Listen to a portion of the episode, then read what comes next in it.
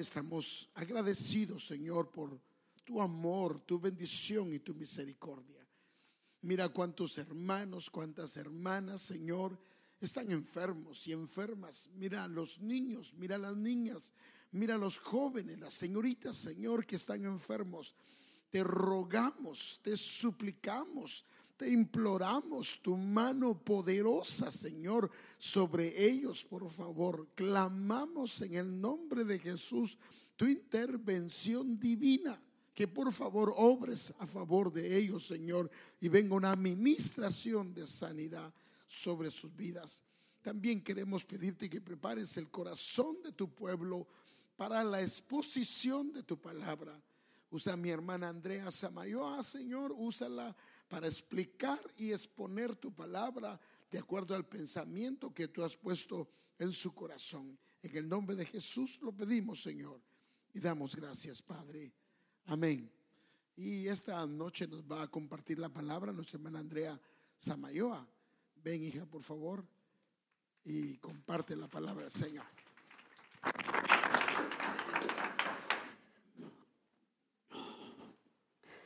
Que el Señor me los bendiga, amados hermanos, en esta hermosa noche.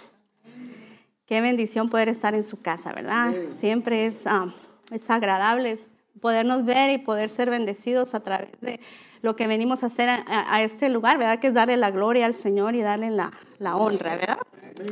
Entonces, yo sé que ya mi pastor oró, pero yo también quiero orar. Y, ¿por qué no inclina su rostro? Le vamos a pedir al Señor que nos hable en esta noche conforme al pensamiento, como decía mi pastor, que Él ha puesto. Padre que estás en el cielo, Señor, alabamos, Señor, tu nombre y te bendecimos porque tú eres bueno, Señor, y para siempre es tu misericordia, Señor. Padre, nos abandonamos, Señor, en esta hora en tus brazos, Señor, y sabemos que tú, Señor, estás con nosotros, Padre. En esta hora, Señor, yo te ruego, Padre, que limpies mis labios, Señor, que pases carbón encendido, Señor, por favor, que sea tu palabra, Señor, la que salga de mi boca, Señor, que venga a caer en buena tierra, Señor. Despierta, Señor, nuestro corazón, abre nuestros oídos nuestros ojos, Padre, por favor. Que la espada de tu palabra, Señor, penetre en nuestro corazón, por favor, Señor. Tomamos la atmósfera, Señor, que es tuya, Padre, con la autoridad que nos has dado, Señor. Quita toda distracción, Señor, en el nombre de Jesús, bendito Dios. Todo estorbo, Señor, para que tu palabra sea, Señor, expuesta, Padre. Te pedimos esto, Señor, en el nombre que es sobre todo nombre, en el nombre de Jesús. Amén. Gracias, hermana.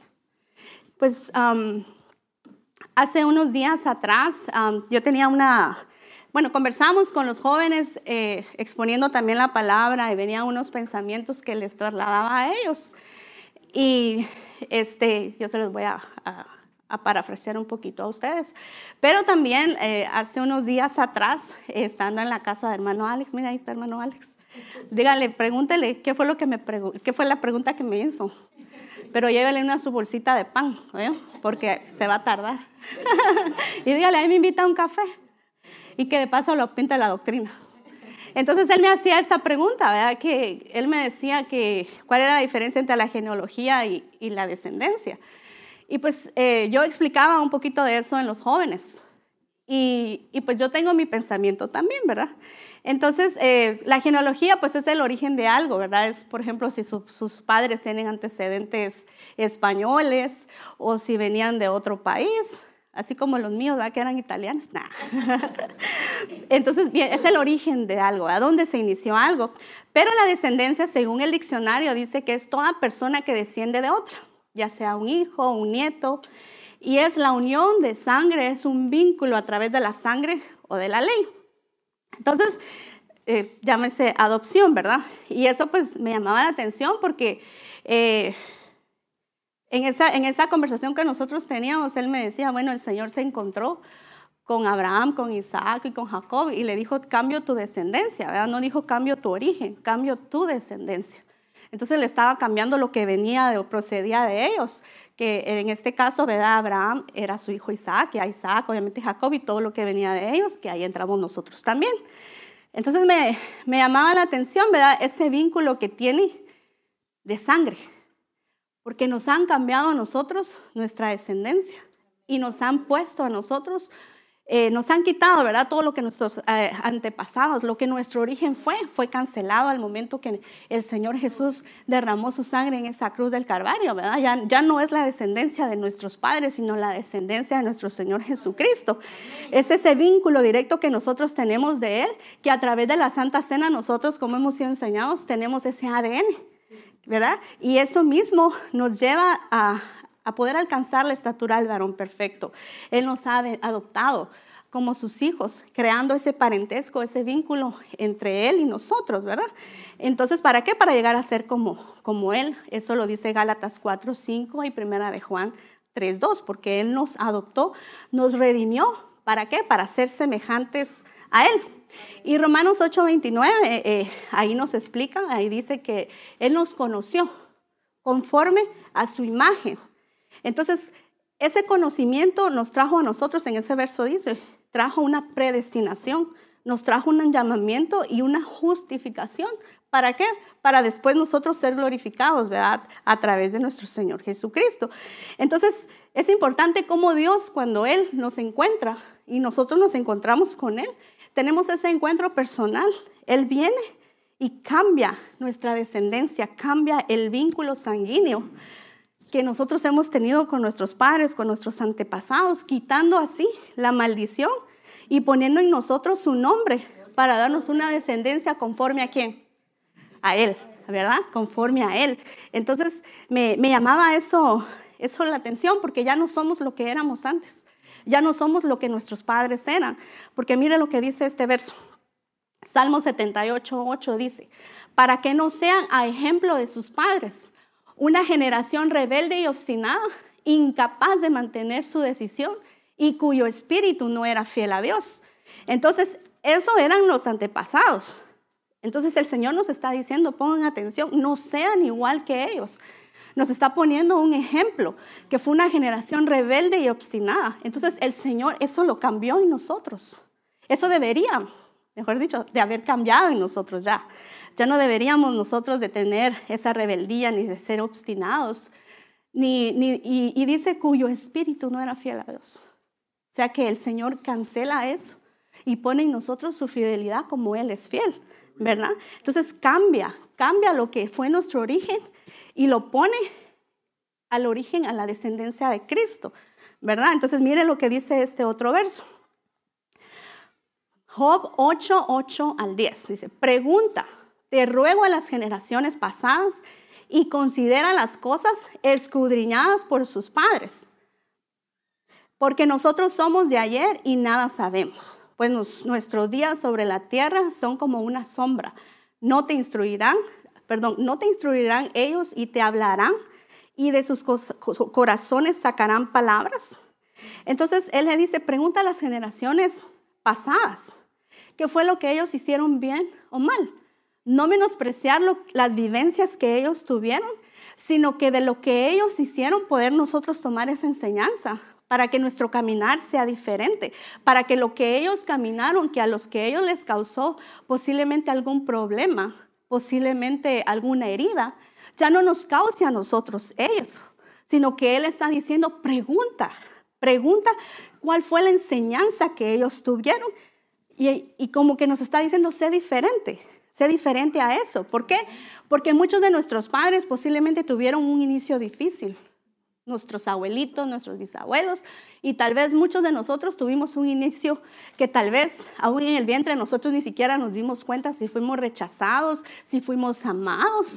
En los años que no tenemos memoria, de repente nosotros eh, pudimos sentir ese rechazo, ¿verdad? Tal vez golpes físicos, golpes en el alma. Entonces todo eso el Señor está diciendo, Considera las cosas y escudriñalas, porque de todo eso vas a sacar una enseñanza, ¿verdad? ¿Para qué? Para bien, ¿verdad? No para mal. Entonces, pero ante todo dice, busca la instrucción y la enseñanza de esas circunstancias. ¿Por qué? Porque la palabra, lo que nosotros sacamos de nuestro corazón, las vivencias, qué es lo que nosotros recordamos, qué es lo que nosotros sentimos, cómo nosotros hablamos de lo que hemos pasado, ¿Será que hablamos nosotros tal vez con tristeza, con odio, con rencor? ¿Cómo nosotros recordamos todas esas vivencias? Entonces el Señor quiere transformar todas esas vivencias en enseñanza, en sabiduría, en consejo. ¿Verdad? Que todo lo que nosotros hemos pasado sea para eso, no para que la recordemos con mal, ni para que la recordemos nosotros con rencor. Entonces, basado en ese corto pensamiento, yo quiero hoy ah, hablarles sobre este tema, reconociendo espinos. Y ayer en, las, en la de parejas, el pastor tocaba esto que me puso ahí a temblar un poquito porque yo dije, voy a tener que cambiar el tema. Y, y pidiéndole a Dios que se fuera por otro lado estaba yo. Pero gracias a Dios, pues el Señor nos pone en un, en un, mismo espíritu, en un mismo sentir. Y le agradezco a Dios por eso, ¿verdad? Entonces, reconociendo espinos. Y me gusta la, figura porque si ves, está la Biblia, está una corona de espinas, está una flor, un lirio. Ese es un lirio. Entonces, más adelante usted va a ir viendo por qué se relaciona todo eso. Pero voy a usar de base este texto en Lucas 8, 7 al... Y dice, otra parte cayó en medio de los espinos y los espinos al crecer con ella la ahogaron. Entonces, ayer el pastor nos decía que los espinos pueden ser esas palabras hirientes que vienen a nuestro corazón y dañan nuestro, a nuestra alma, en la forma que nosotros nos comunicamos, sea con nuestro cónyuge, con nuestros hijos, con la gente que nos rodea, cuál es el tono de nuestra voz. Entonces, eh, buscando un poco en el diccionario, yo encontré esto. Las espinas también se le llaman cardos y también se le llaman zarza. Entonces dice la que las espinas se originan como transformación en el tallo. O sea que el tallo surge una transformación y de ahí sale una espina.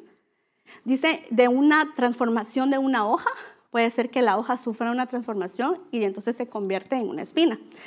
Mire este, de una modificación de la raíz debido a un intenso proceso de lignificación. ¿Qué significa lignificación? Son tallos rígidos o duros que no tienen color porque no les llega ya la, lo que las plantas producen. No recuerdo ahorita el nombre, perdón. No, las, pues, lo que le da el color a las plantas. eso. Entonces ya no llega eso a las plantas. Entonces, obviamente pierde, va perdiendo ese, ese color y se, endurece y se va formando una espina. Me llama la atención porque dice una modificación en la raíz. Todo esto surge a raíz de una transformación. Y yo puedo ver aquí que va una transformación en diferentes etapas de lo que es una planta, porque dice o está en el tallo, o en una hoja, o en una raíz. Entonces yo me ponía a pensar, ¿cómo va nuestra caminata en el Señor? En cualquier momento nosotros estamos eh, expuestos a esto, a que surja un espino, un cardo, una salsa en nuestro caminar. Y obviamente esto habla de una dureza. Entonces el habitar de, de unos espinos habitan en lugares áridos, en lugares desiertos, en bosques secos. Forman matorrales intrincados, difíciles de transitar. O sea que usted no va a poder transitar, está en el camino, no va a poder caminar porque pues obviamente se va a ensartar esas espinas. Dice, se encuentra en senderos, en tierras abandonadas y en ocasiones, dice, dan frutos falsos. Entonces, mire qué tremendo eso, porque si hay un fruto, una florecita, ¿quién se va a arriesgar a cortarla, verdad? Porque sabemos que nos, nos puede lastimar. Si para cortar una rosa, que tan linda que es, tenemos nosotros que ver cómo la cortamos para no lastimarnos nosotros. Entonces, mire, mire este texto. Génesis 3:18. Espinos y abrojos te producirá y comerás de las plantas del campo. Entonces, aquí está Dios Padre hablando y no sé si usar la palabra y me corrigen después. Eh, si fue una maldición o un castigo para la tierra, porque ahí le está diciendo después de que Adán y Eva, ellos pecaron en el huerto, entonces el Señor les dice, espinos de abrojos te, producirá la tierra y comerás de las plantas del campo. Entonces ve cómo eh, está muy ligado a, los frutos, porque le dice, te producirá. Entonces esto produce algo, pero también llama la atención que los espinos están ligados con los abrojos. Entonces, ¿qué es un abrojo? Un abrojo Esto yo lo saqué del diccionario Strong. Hay, hay varias definiciones. Yo los puse ahí, pero obviamente es una espina. Mire, este dice ardiendo, brillante, eh, pulida con resplandor. Significa iluminarse, perforar, hincar. Obstrucción de tres puntas de la guerra. Es una proyectil, una lanza, una flecha. Y voy a ir hasta abajo por el tiempo y es encarcelar. Eso es un, es un abrojo. Entonces un abrojo nos puede encarcelar. Un, pero también un abrojo puede ser usado para pulirnos y para darnos un resplandor. ¿Cómo un abrojo nos va a causar eso? Pues va a ser a causa de las circunstancias que nosotros eh, tenemos, ¿verdad? Todas esas circunstancias difíciles, todas esas vivencias que nosotros han pasado, no es para que se entristezca nuestro corazón, no es para que nosotros estemos enojados, no es para que nosotros le reclamemos a Dios, sino que el Señor nos está diciendo que esos abrojos, en el buen sentido de la palabra, eh, eh, pueden ser un trato que el Señor tiene para nosotros, para darnos ese resplandor que Él quiere tener en nosotros, ¿verdad? que Él quiere ver en nosotros. Entonces, mire lo que sigue diciendo del abrojo. Esto es el diccionario regular. Dice que el abrojo es el concepto y se forma de, dos palabras, que es, abre y es ojo. Entonces, esto lo sacaron debido al cuidado que se debía tener para que uno no se lastimara. Entonces, ¿qué habría que hacer? Había que abrir bien los ojos, ¿verdad? Para ver que no, que no se lastimara uno por estos abrojos. Y mire, esos son los abrojos, son como unas pelotitas que a veces uno se las encuentra en los lugares montañosos. Que en Guatemala creo que le decían mozotes, algo así, ¿verdad? Entonces le pegaba, usted salía y venía todo lleno de mozotes, ¿verdad? Entonces, ¿qué hacían? Los patojos se iban y se le tiraban a uno para que se le ensartaran a uno, ¿verdad? así de malos. Ese es un abrojo. Entonces, mire, un abrojo daña los cultivos. Dice que lastiman al ganado y a las personas. Se pegan a la ropa y al pelo de los animales. Dice que un abrojo es una arma o un instrumento de, castigo o una arma defensiva se distribuyen en el suelo para obstaculizar o impedir el avance. Entonces, esto se podía usar para castigar, para cuando alguien era culpable o se sentía culpable. Entonces, lo usaban como una manera de defensa. Entonces, se lo tiraban a alguien como para defenderse de que no los fueran a dañar. Mire todo lo que es un abrojo. Entonces, dice que esto se da en los pastizales y también se da en los viñedos. Entonces para nosotros los pastos es la palabra de Dios y los viñedos es el gozo. Entonces el abrojo viene a quitar esa palabra, viene a, que esa palabra no, no, crezca. Viene también a afectarnos el gozo, nos quita el gozo. Entonces, cuando se llega a establecer esta, este abrojo en medio de, un campo, dice que es altamente dañino y destructivo. Dice que reduce el rendimiento de la cosecha. Obstruyen todas las, ah, donde sale el agua, todo eso lo obstruyen, lo tapan. Dice que si un terreno está lleno de esto, disminuye el valor de la tierra. Dice que envenenan o dañan personas. Y cuando se refiere a las ovejas, dice que cuando ingieren grandes cantidades, porque las ovejas, ya ve que las ovejas no andan viendo, a veces no escogen lo que se come, sino que se comen donde encuentren, ahí hay. Y si se comieron todos, siguen comiéndose toda la tierra hasta que llegue el pastor y los quita, ¿verdad? Pero dice que cuando las ovejas ingieren esto en grandes cantidades, dañan la lana, dañan la lana de las ovejas. Entonces dice que esta planta se dispersa por medio de semillas y al final de la primavera, eh, y germina al final de la primavera y el verano. Entonces, perdón, todos estos abrojos y espinas yo quiero que usted ponga en su mente que es todas las vivencias que, nosotros hemos tenido, experiencias pasadas que han, dañado nuestra alma, que nos han lastimado, que impiden el avance, el caminar en el Señor. ¿Por qué? Porque podemos recordar con tristeza, ¿verdad? Entonces, son esas plantas que dan un fruto falso, pero que nos lastiman son, vemos la formación de, esta palabra de abre y ojo, porque entonces yo, yo me estaba poniendo a pensar, ¿por qué, ¿por qué abre y ojo? Nos está diciendo, pongamos atención a nuestros ojos, pero a nuestros ojos interiores, que es lo que nuestro pastor nos ha estado diciendo, nuestros ojos espirituales, vernos hacia adentro, no ver a su vecino, no ver a su esposo, sino vernos nosotros mismos, si hay esto en nosotros. Entonces, mire, dice Job 8:7, aunque tu principio, ese principio quiere decir sacudir, estremecer, haya sido insignificante, la palabra insignificante es pequeño y quiere decir humillar. Dice, con todo tu final aumentará en sobremanera. Entonces, yo le pregunto hoy, ¿cómo fue su inicio? Tanto físico cuando usted nació en la familia que usted llegó, como en lo espiritual. ¿Cómo fue el inicio cuando nosotros empezamos a caminar con el Señor? ¿Cómo ha sido nuestra caminata? Tal vez nos han humillado. En nuestra propia casa hemos sido humillados, hemos sido dañados, maltratados, abusados. Y usted póngale un nombre. Y nos puede haber pasado lo mismo en nuestra casa espiritual, en el inicio de nosotros. Entonces, Dios quiere cambiar eso en nosotros. Él nos quiere dar, dice, un final diferente. No un final como iniciamos, sino un final distinto. ¿Por qué? Porque, mire, hubo mucha gente en la palabra de Dios, y ahorita lo vamos a ver, gente que sufrió. Porque le tengo una noticia, un descubrimiento. No solo es usted el único que sufre. Todos en alguna medida hemos sufrido. Unos, tal vez nosotros podemos decir que aguante esta persona, pero el Señor dice que no manda algo si nosotros no lo vamos a soportar. Entonces, posiblemente el soporte de esa persona es mayor que el suyo. Para alguien un dolor de cabeza siente la muerte, pero para otro no, ¿verdad? Hay gente que se está muriendo de dolor y, y la mira uno bien activos, pero el aguante de cada uno es distinto. Entonces, aquí me llama la atención porque aquí está diciendo, cuando habla de un inicio, habla de una raíz.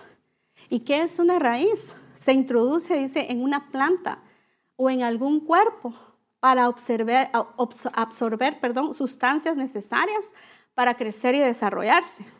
Entonces, mire, la función de una raíz funciona como un sostén. Dice que es el, el principio, el comienzo o el motivo de algo. Entonces, ¿cuál es nuestra motivación? ¿Cuál es nuestro inicio?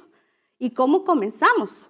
Entonces, el Señor quiere cambiar cualquiera que haya sido nuestro inicio, porque puede haber sido bueno, pero no nos excluye de este versículo. ¿Por qué? Porque está diciendo, con todo tu final aumentará.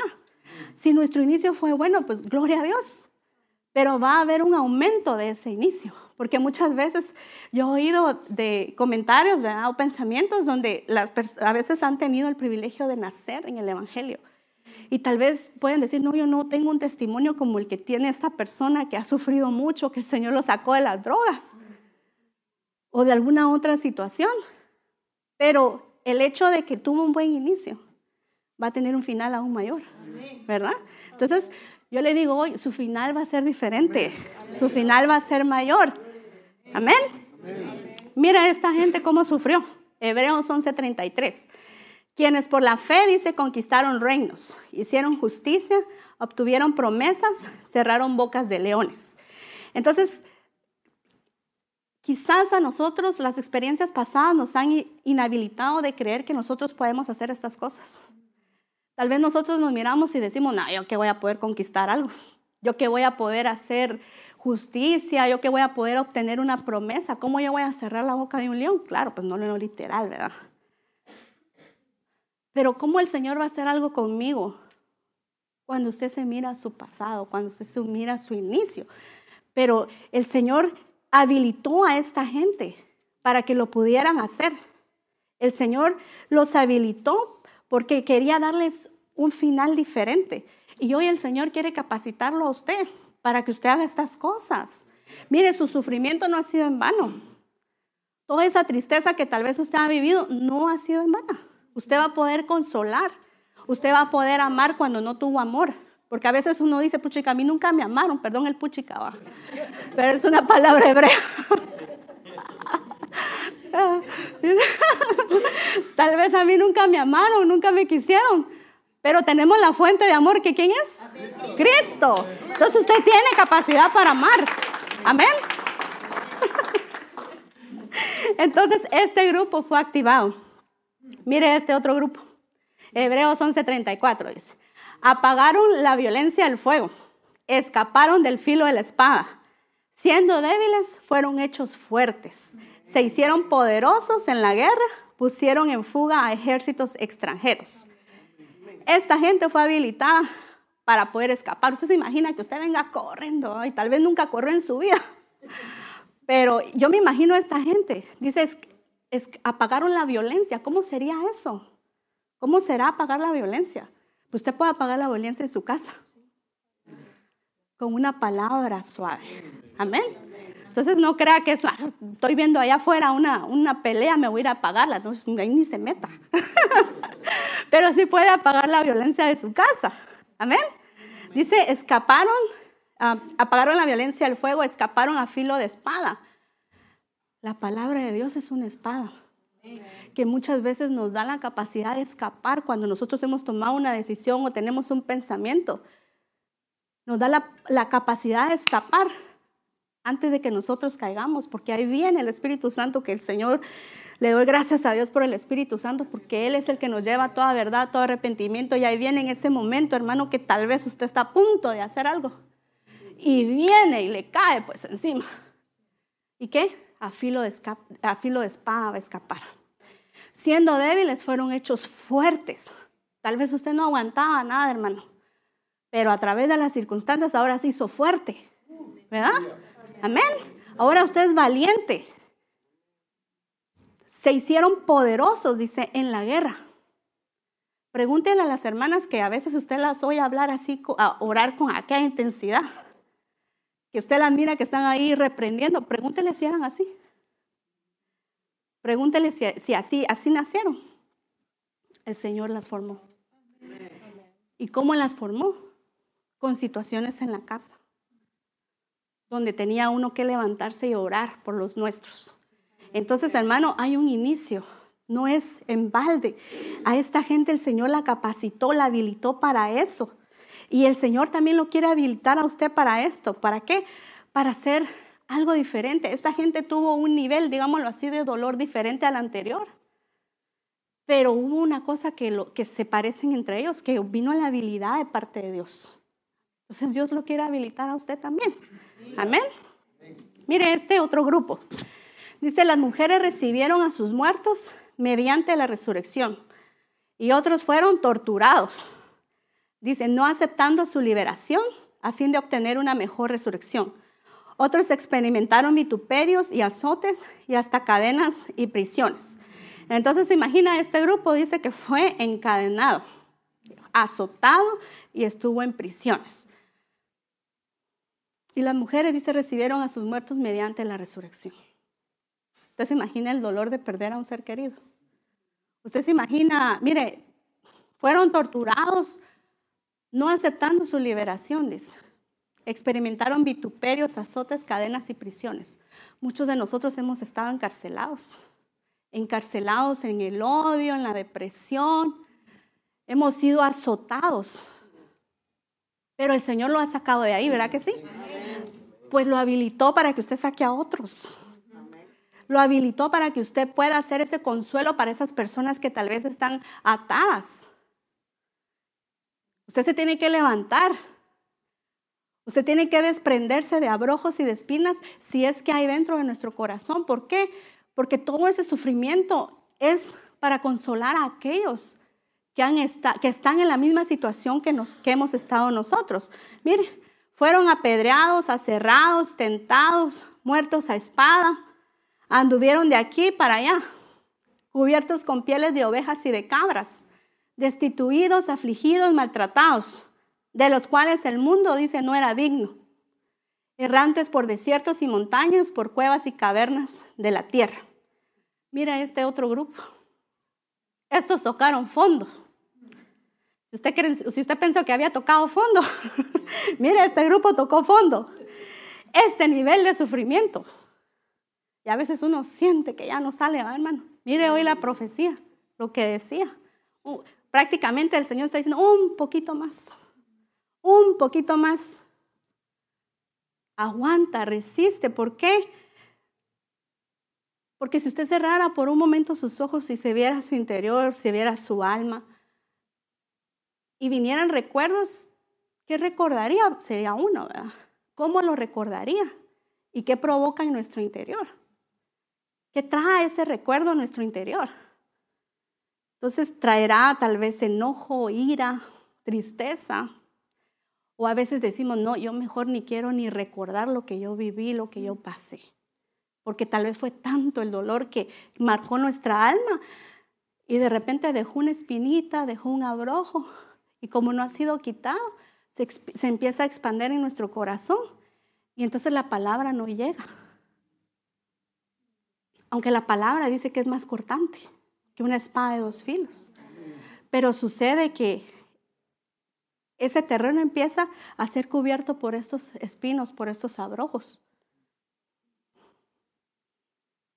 que va a contaminar su terreno, que contamina el corazón y a la gente que está alrededor de ustedes. Entonces, hay espinas que hieren el alma y esas espinas impiden que nosotros avancemos. Entonces, estos grupos sufrieron pero hubo algo. ¿Se acuerdan que les dije que ellos habían sido habilitados para aguantar, para resistir? Igual que usted ha sido habilitado para resistir. Las pruebas son resistencia, las pruebas son el hecho de que usted confíe en el Señor, que usted resista, que esto aguante, porque el Señor lo va a sacar. ¿Verdad que sí? Usted puede decir amén, el Señor me va a sacar. Amén. Pero usted debe de avanzar. Ellos no se detuvieron. Ellos, ahí dice que fueron eh, apedrados, aserrados, pero no dice que se detuvieron. Ellos continuaron. Y la pregunta aquí sería, ¿estamos continuando la caminata o ya nos quedamos estancados porque nos pasó algo? Porque nosotros nos podemos quedar parados, inhabilitados, debido a lo que hay en nuestro corazón. Entonces nosotros, de verdad, pensemos si necesitamos nosotros destruir en nosotros abrojos y espinos. Mire esto, Job 11, 13 al 16. Dice, si diriges bien tu corazón y extiendes a él tu mano, el dirigir es establecer, es arreglar, es ordenar. Entonces, si ordenas bien tu corazón y extiendes a él tu mano, el extender es el romper, el que haya una separación.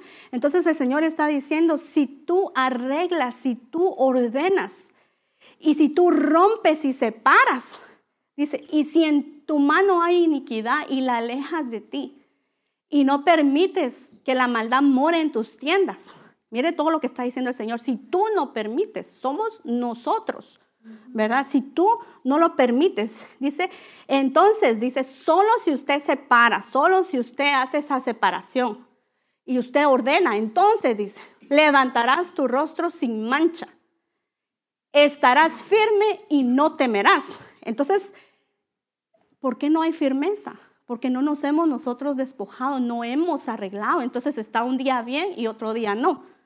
Un día servimos y después ya no queremos, porque no hay firmeza, porque no hemos arreglado, porque no hemos ordenado. Entonces dice, porque olvidarás tu aflicción, como agua que han pasado la recordarás. Entonces el Señor está diciendo, vas a olvidar no que olvidemos lo que sucedió, porque en, el siguiente, en, ahí dice como, como aguas que han pasado la recordarás, pero que ese sentimiento de aflicción, que ese sentimiento de tristeza, no sea más un sentimiento, sino que sea algo que ya pasó, que yo pueda recordar y diga, Señor, de esta me sacaste, Señor, de esta me libraste, Señor, aquí tú fuiste fiel, aquí tú me levantaste, aquí tú me sanaste, aquí tú me liberaste. Eso es lo que el Señor quiere que nosotros recordemos, no recordemos lo que sufrimos, sino lo que Dios hizo a través de su fidelidad, cómo nos sostuvo. Porque a veces nosotros decimos, Señor, ¿y dónde estabas tú cuando a mí me pasó esto? ¿Dónde estabas tú? Pero ahí estaba el Señor. El Señor no estaba viendo lo que usted estaba viviendo. El Señor estaba viendo lo que iba a hacer después. Cómo lo iba a levantar. Pero el problema está en nosotros que no queremos arreglar, que no queremos separar y Dios lo quiere levantar y Dios lo quiere usar a usted. Pero necesitamos hacer esa separación, necesitamos olvidar, necesitamos arreglar lo que haya que arreglar. ¿Para qué? ¿Por qué? Entonces dice que Él va a venir con su mano, nos va a tomar y nos va a guiar y Él va a venir a morar en nosotros, pero hay que separar la maldad, hay que separar la iniquidad para que nosotros podamos recordar Mire, el Señor es ejemplo de sufrimiento. Allí en el Salmo 22, en Isaías 53, usted ahí encuentra lo que el Señor sufrió y no se compara con el nuestro, no se compara con el de nosotros. Pero el Señor ahí, ¿qué dijo cuando, lo estaban, cuando se estaban burlando de él, cuando lo estaban abofeteando? ¿Qué dijo? Señor, perdónalos, porque no saben lo que hacen. ¿Será que nosotros podemos decir, Señor, perdónalos? O aún mayor, Señor, yo los perdono. ¿Será que ese perdón genuino puede salir de nuestros labios y perdonar a aquellos que nos han dañado, a aquellos que nos han hecho algo mal? Mire esta. Y, y tejiendo una corona de espinas, se la pusieron sobre su cabeza y una caña en su mano derecha. Y arrodillándose de él, ah, perdón, delante de él, le hacían burla diciendo, sálvese rey de los judíos. Ahí le pusieron una corona. Recuérdese que las espinas son maldición. Entonces Él llevó esa maldición por nosotros. Él estaba diciendo a esas burlas, sí, te estás burlando de mí, pero eso no impide que yo cumpla la voluntad de mi Padre. Entonces, aunque usted, hermano, le sobrevenga algo, que eso no sea impedimento para que usted cumpla el propósito del Señor, que ese propósito sea cumplido en su vida, que ese propósito pueda hacerse realidad que esas circunstancias no nos vengan a nosotros a impedir que el Señor cumpla ese propósito en nosotros, que no seamos nosotros estorbo para que el Señor lo haga en nosotros. Mire este verso. Como el lirio, Cantares 2.2, como el lirio entre los espinos, así es mi amada entre las doncellas. ¿Cómo así va? Como el lirio entre los espinos, así es mi amada, dice. ¿Cómo el Señor mira a estos espinos? Mire, el lirio es la palabra shushan, que significa blancura, significa una trompeta recta de forma. Y viene de esta palabra que quiere decir estar brillante, quiere decir alegría, quiere regocijarse y quiere decir gozo. Ese es el lirio y así nos ve el Señor. Ahí está diciendo, tú eres un lirio. Ahí le está hablando el amado a la amada. Eres como un lirio, tú eres, tu vestidura es blanca, tú eres una trompeta recta, tu boca es recta.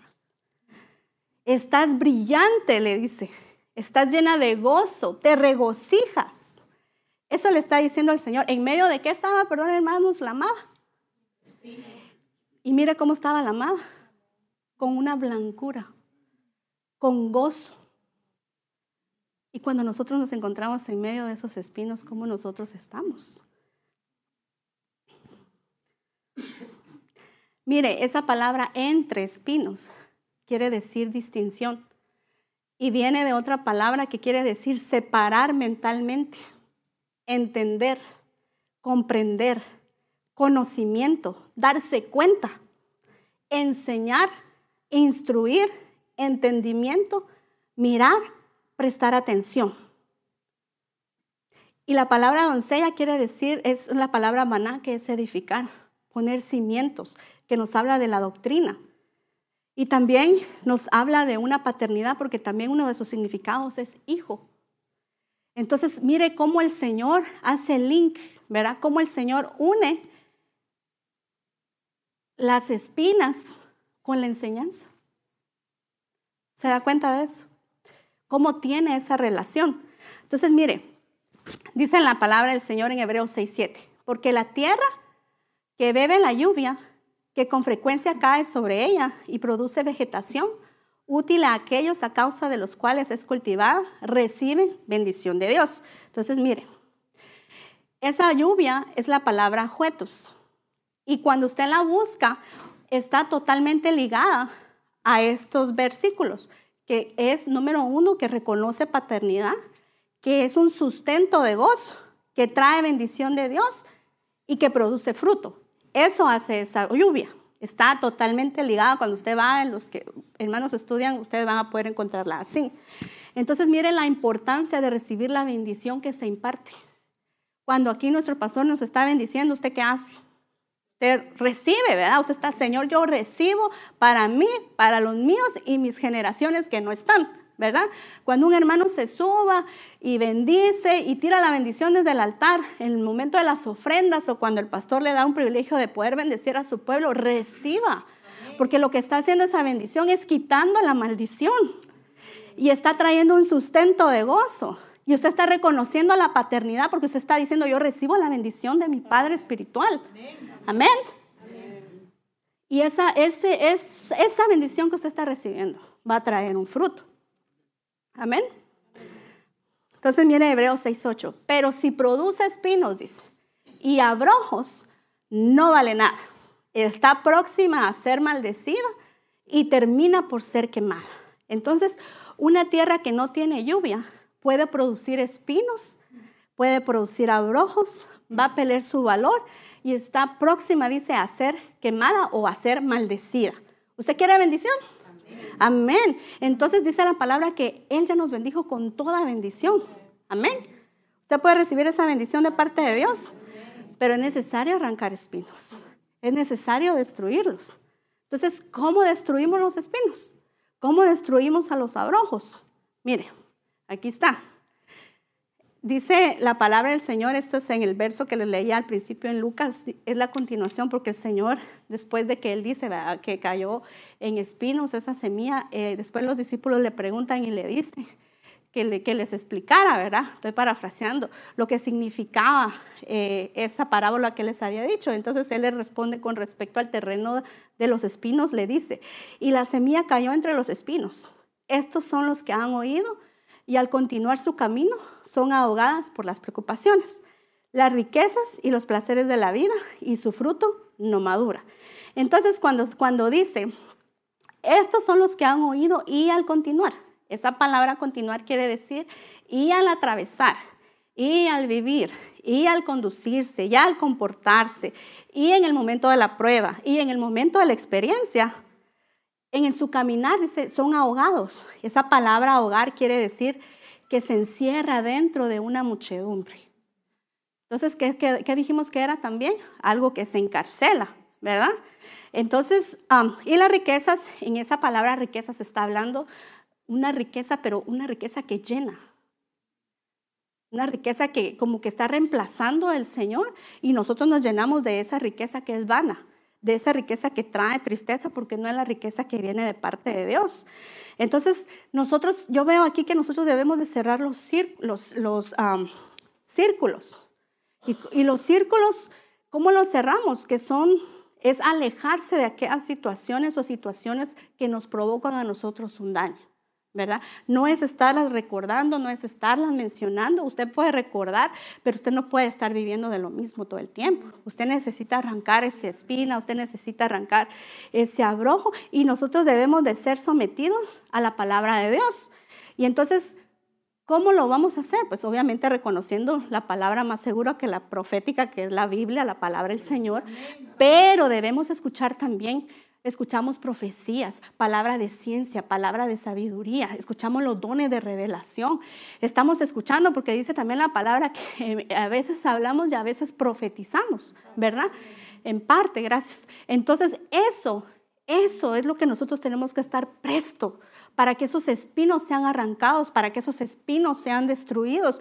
Debemos estar prestos a la enseñanza, a la palabra de Dios. Isaías 5, 6 acuérdese que el 5 es número de gracia. Y dice, y haré que quede desolada, dice. No será podada ni labrada, y crecerán zarzas y espinos. También mandaré a las nubes que no derramen lluvia sobre ella. Qué tremendo eso. Muy tremendo, porque mire, en el capítulo, en este está hablando el Señor que él tenía una viña. Y es un cántico del Señor y le está hablando, es, la viña del amado.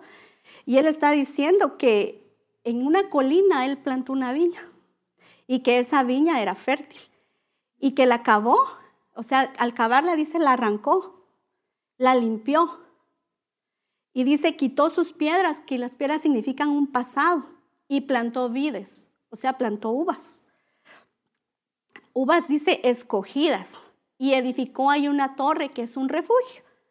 dice, y excavó un lugar que es una tinaja para poner el vino. Entonces, y él dice, el amado dice, y esperaba que produjera uvas buenas, pero produjo uvas silvestres. Entonces, el amado dice, ahora dice, juzguen a mi viña, dice, ¿qué más se puede hacer que yo ya haya hecho todo? Y entonces dice, la lluvia que, entonces, ese fruto silvestre, esa uva silvestre, es una uva que suelta un mal olor. Es una uva que es venenosa, que apesta, que es incomible. Entonces el Señor está diciendo, ¿yo qué más puedo hacer si yo ya hice todo por ella? La cavé, la edifiqué y le puse una semilla buena, una semilla de uva buena para que me diera una uva, pues obviamente buena. ¿Y qué dice que le dio? Uvas silvestres, un olor Entonces, la lluvia que aparece aquí es la lluvia matar. ¿Y se acuerdan que el pastor nos estaba hablando que es el que hace morir la carne, verdad? Entonces, esta lluvia dejó de derramarse. Se dejó de derramar a causa de este aroma que salía de, de esta viña, que era un aroma que era desagradable, porque no era bueno el fruto. Entonces, cuando nosotros no morimos a las obras de la carne, esta lluvia deja de fluir, esta lluvia deja de cesar. ¿Y qué va, qué va a producir? Dice, abrojos, zarzas, espinas. Entonces nosotros debemos de someternos a esa lluvia. Si nosotros no nos sometemos a esa lluvia, va a dejar de, va a dejar de fluir en nosotros. Mire esta otra versión. Por tanto, mi pueblo fue llevado, Isaías 5:13, fue llevado cautivo porque no tuvo conocimiento y su gloria pereció de hambre y su multitud se secó de sed. Entonces ve cómo la lluvia matar viene unida al conocimiento, viene unida a la enseñanza. Y dice que la ausencia de esto produce una sequía y hace que se pierda la gloria. Necesitamos nosotros ser sometidos a estas lluvias, como el pastor nos ha estado eh, enseñando. Mire esta, porque la palabra de Dios es viva y eficaz y más cortante que cualquier espada de dos filos penetra hasta la división del alma, dice, y del espíritu, de las coyunturas y los tuétanos, y es poderosa para discernir los pensamientos y las intenciones del corazón. Acuérdense que cuando el Señor saca a Adán y a Eva del jardín donde ellos estaban, Él puso dos espadas, ¿verdad? Para que ellos ya no pudieran entrar. Pero más adelante vemos a nuestro Señor Jesús diciendo, yo soy el camino, la verdad y la vida, y la verdad es la palabra de Dios. Entonces, y si la espada es la palabra de Dios, entonces Él nos está diciendo un mensaje aquí, ¿verdad? Necesitamos la palabra del Señor como una espada. Yo sé que la palabra del Señor la podemos representar en muchas formas, pero la palabra del Señor como una espada. Él dará vuestra tierra. Este es el pasaje que nuestro pastor está usando. Lluvia a su tiempo, lluvia temprana y tardía. Y mire, la lluvia temprana, esta lluvia es la lluvia de otoño, que es la palabra lloré, y quiere decir salpicar, rociar, y viene de la palabra yar, que es como un fluir de agua. Es una flecha, es, derribar, pero mire, es enseñanza, es instrucción, es maestro. ¿Se da cuenta cómo va ligada? Y la lluvia tardía es la lluvia malkosh, que es la lluvia de primavera, que viene de la, de la palabra lakash, que es recoger después de la cosecha, es vendimiar. Entonces, aunque ya haya pasado el tiempo, nosotros vamos a tener, como decía nuestro pastor, fruto, fruto para poder nosotros siempre comer. Pero necesitamos las lluvias de la enseñanza, las lluvias de la palabra. Entonces, me voy a adelantar porque ya el tiempo me va avanzando.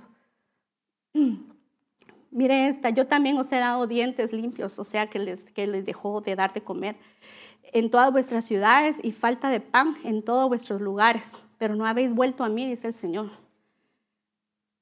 Además, dice, os retuve en la lluvia, que es la lluvia Geshem, cuando aún faltaba tres meses para la siega. Hice llover, mandó la lluvia a matar para ver si mataban la carne. Sobre una ciudad, dice, hice llover y sobre otra no. Y la parte donde no llovía se secó. Nosotros necesitamos volvernos para que no cesen esas lluvias. Amén. Mire este verso. Isaías 55.1, doble gracia. Todos los sedientos venid a las aguas, Y los que no tenéis dinero, venid, comprad, comed vino y leche, sin dinero y sin costo alguno. Entonces, en todo este pasaje, hermanos, es bien hermoso. Mire, léalo, léalo, porque hay una gracia sobre gracia que tiene. Yo, yo lo traía, pero ya no me da tiempo leérselo. Entonces, cuando habla del vino, habla del gozo, habla de la doctrina. Entonces, mire, aquí es 55.2. Y Él les está hablando aquí que, que, escuchen atentamente y coman lo que es bueno para que se deleite el alma, dice. Entonces nosotros necesitamos exponernos a las lluvias de la enseñanza, a las lluvias de la palabra que el Señor trae a nosotros, porque realmente el Señor ha bendecido esta casa, hermanos, ha bendecido el Señor con la palabra, con la enseñanza. Mira aquí. En el lugar del espino crecerá el ciprés y en el lugar de la ortiga crecerá el mirto. Y esto es para que la gloria del Señor sea por señal eterna de que nunca será borrada. Entonces, todas esas experiencias, el Señor quiere que usted le dé la gloria. El Señor quiere que, que no lo veamos como un espino malo, como un abrojo malo, sino que lo veamos para darle la gloria a Él. Amén. Amén. Yo ya voy a ir terminando porque ya se me pasó el tiempo. Pero miren, se recuerda que el pastor se tomó el tiempo para enseñarnos ese logo al inicio del año. Y me puse a analizarlo. Y fíjese que ahí tiene el trigo, que es figura de la palabra. ¿Se da cuenta? Y tiene una mano extendida tiene una mano extendida, mire, con esta espada. Y la tiene así. Esta es la espada de la palabra. Pero mire, el soldado tiene una espada en su espalda y tiene como una especie de espalda enfrente también. ¿Se da cuenta?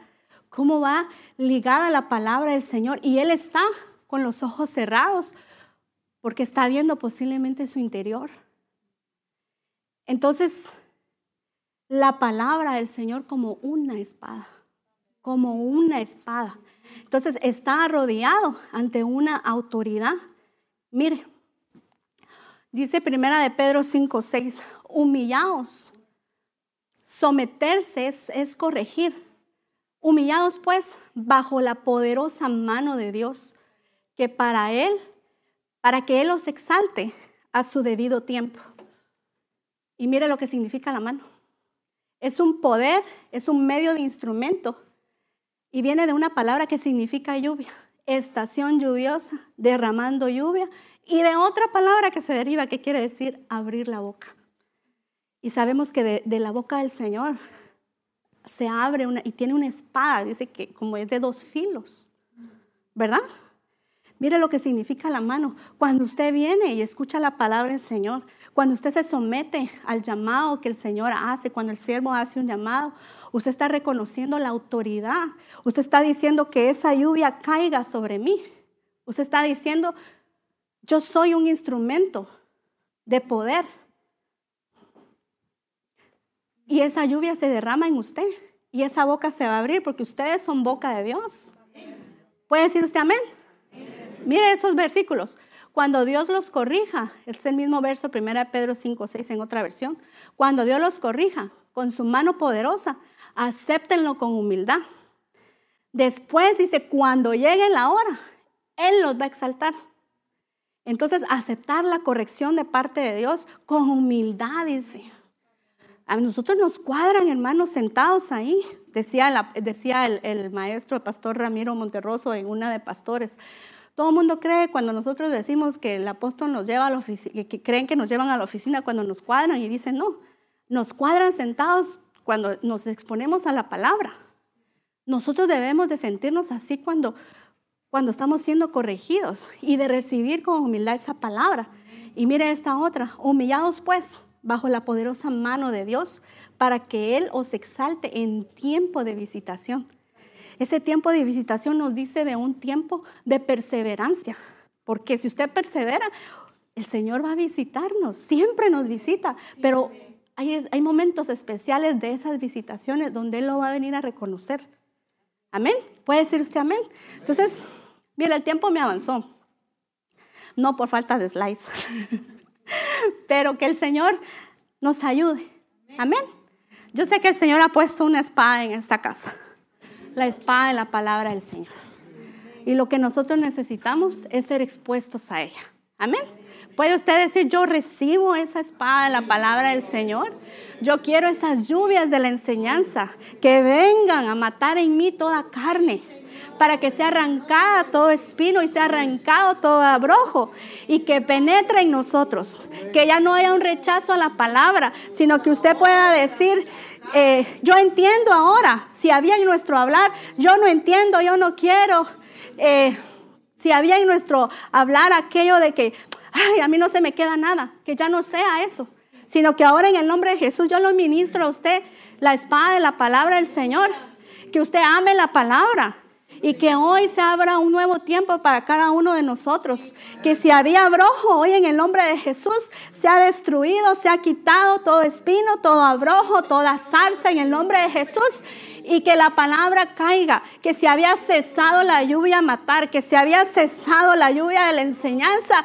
Hoy en el nombre de Jesús abrimos, abrimos los cielos, papito lindo, por favor, porque nos volvemos a ti. Reconocemos que te necesitamos, Señor, y que necesitamos morir a nosotros mismos, Padre. Danos tu gracia sobre gracia, Señor, para poder caminar y avanzar, Señor. Pon ese amor por tu palabra, por tu enseñanza, Señor, y que podamos humillarnos, Señor, bajo tu poderosa mano, Padre. Gracias te damos, Señor, en esta noche por la exposición de tu palabra, Señor. Gracias te damos, bendito Dios, porque tú has obrado, Señor, en nosotros, Padre. Que tú hoy, Señor, abras los cielos, Señor, y que hagas un tiempo nuevo en nosotros, Padre. Por favor, te lo suplicamos, Señor.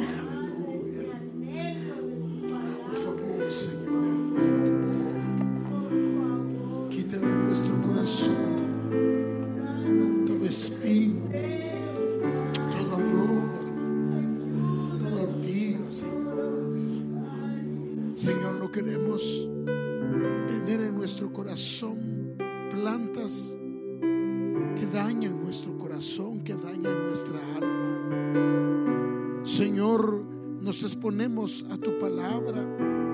Nos exponemos, Señor amado, a la palabra del cielo. No queremos nada que ver con tierras, con espinos, Señor, o baldíos, Señor, que se han deformado a causa de una falta de que fueran labrados esos terrenos, que fueran, Señor, expuestos a la palabra, a la lluvia, Señor. Señor, por favor, clamamos, Señor. Clamamos en esta hora, Señor, que quites todo espino, todo abrojo, toda zarza, Señor, todo lugar espinoso de nuestra alma que no nos deja crecer. Que Señor lastima todo lo que tocamos o todo lo que nos toca, Señor amado. Clamamos por una restauración y una limpieza completa de nuestro corazón. Trae un renuevo, trae una restauración, Señor, en el nombre de Jesús. En el nombre de Jesús, en el nombre de Jesús, en el nombre de Jesús, en el nombre de Jesús de Nazaret. En el nombre de Jesús de Nazaret. En el nombre de Jesús